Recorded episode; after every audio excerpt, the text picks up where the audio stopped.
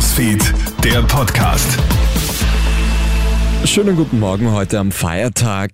Du hörst hier unseren Kronet-Nachrichten-Podcast für ein kleines Update in der Früh. Mein Name ist Clemens Draxler. Die Stadt Wien reagiert jetzt auf die tödlichen Attacken auf Obdachlose. In der Bundeshauptstadt soll es künftig 40 zusätzliche Notschlafstellen geben. Ein paar von ihnen waren bereits heute Nacht geöffnet. Das Tageszentrum des Fonds Sozialen Wien bei der Josef-Städter-Straße soll künftig etwa auch nachts geöffnet sein.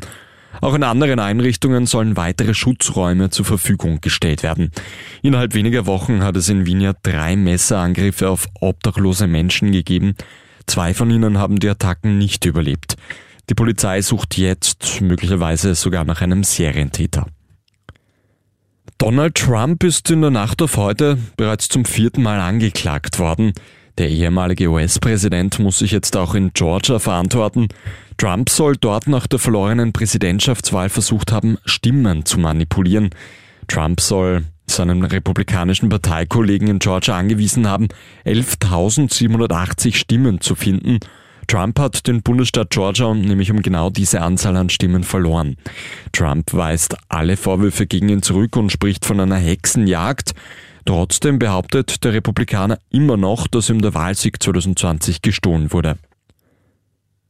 Einen spektakulären Unfall hat es gestern Nachmittag im größten Freizeitpark Deutschlands, dem Europapark, gegeben.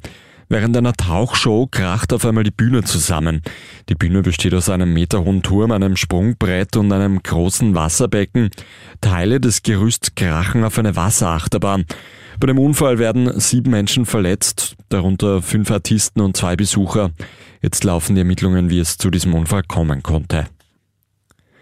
Und bei der Fußballweltmeisterschaft der Frauen geht es heute bereits ins Halbfinale. Um 10 Uhr treffen Spanien und Schweden im neuseeländischen Auckland aufeinander. Die Spanierinnen treten mit zahlreichen Champions League Gewinnerinnen an. Schweden hat im Viertelfinale aber den ganz großen WM-Favoriten USA aus dem Turnier gekickt. Wer heute aufsteigt, trifft dann im Finale entweder auf Australien oder England. Keines der vier Teams hat je eine Frauenweltmeisterschaft gewinnen können.